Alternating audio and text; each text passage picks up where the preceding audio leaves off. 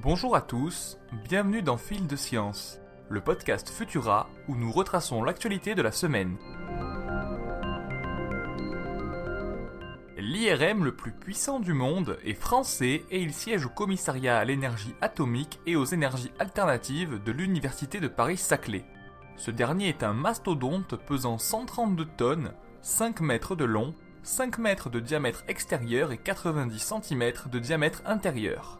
L'aimant qui le compose génère un champ magnétique presque 10 fois plus puissant en comparaison aux IRM actuels.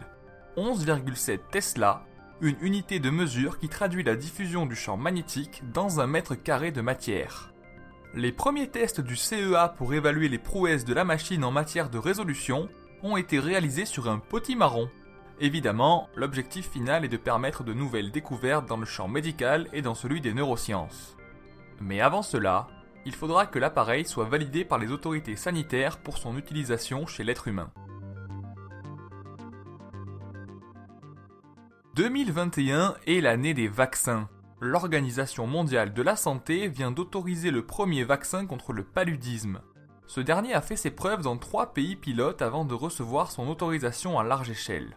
Même s'il n'est efficace qu'à 30% contre les formes graves de la maladie, il devrait sauver énormément de vies humaines en combinaison avec les mesures classiques pour réduire la probabilité d'infection par le parasite Plasmodium falciparum, le plus courant et le plus contagieux. D'autres essais cliniques sont actuellement en cours afin de tester la performance et la sûreté d'un candidat vaccin qui serait efficace à 75% selon des résultats préliminaires. S'il fait ses preuves, nous connaîtrons peut-être un monde où le paludisme sera devenu une maladie principalement bénigne.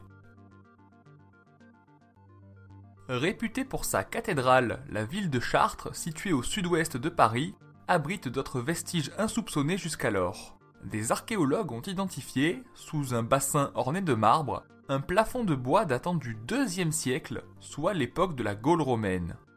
Bien qu'il soit incroyablement bien conservé, notamment grâce à un incendie qui aurait durci le bois avant qu'il ne plonge dans le bassin, les morceaux du plafond sont éparpillés et les archéologues s'adonnent actuellement un véritable puzzle géant.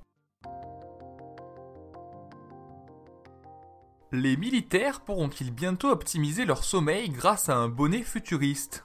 Si l'application réelle de ce type de technologie n'est pas pour demain, l'armée américaine vient de financer un projet qui va dans ce sens.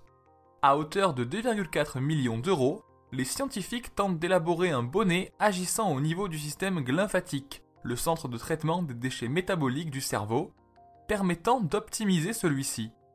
À terme, un tel bonnet pourrait devenir un outil extrêmement utile pour la recherche sur le cerveau et sur la physiopathologie de certaines maladies, notamment cérébrales.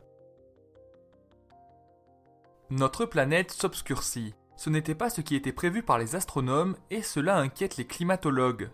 En effet, lorsque la lumière du Soleil rencontre la Terre, une partie est absorbée tandis que l'autre est réfléchie.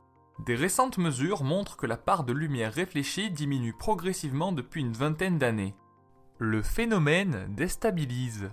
En effet, les astronomes espéraient que le changement climatique serait à l'origine d'une part de lumière réfléchie plus importante. Face à la contradiction empirique du phénomène, ils tentent alors de l'expliquer. L'hypothèse la plus plausible actuellement semble être la diminution de la couverture nuageuse de l'océan Pacifique oriental. La part de lumière réfléchie étant l'un des déterminants du réchauffement climatique, une boucle de rétroaction négative s'installe. Le réchauffement climatique fait fondre les glaciers, qui participent à 85% de la réflexion de la lumière, laissant place à des surfaces sombres qui absorbent cette dernière, participant à accroître l'intensité du réchauffement climatique. Pour ne rien manquer de l'actualité scientifique, rendez-vous sur les plateformes de diffusion pour vous abonner à Fil de Science et à nos autres podcasts. Ne manquez pas notre nouvel épisode de Chasseurs de Science dédié à l'éruption terrible de la montagne Pelée demain, samedi. Si cet épisode vous a plu, n'hésitez pas à nous laisser un commentaire et un like sur Tumult et à nous y poser vos questions. On se retrouve vendredi prochain à 18h30 avec toujours plus de nouveautés scientifiques. Bon week-end à tous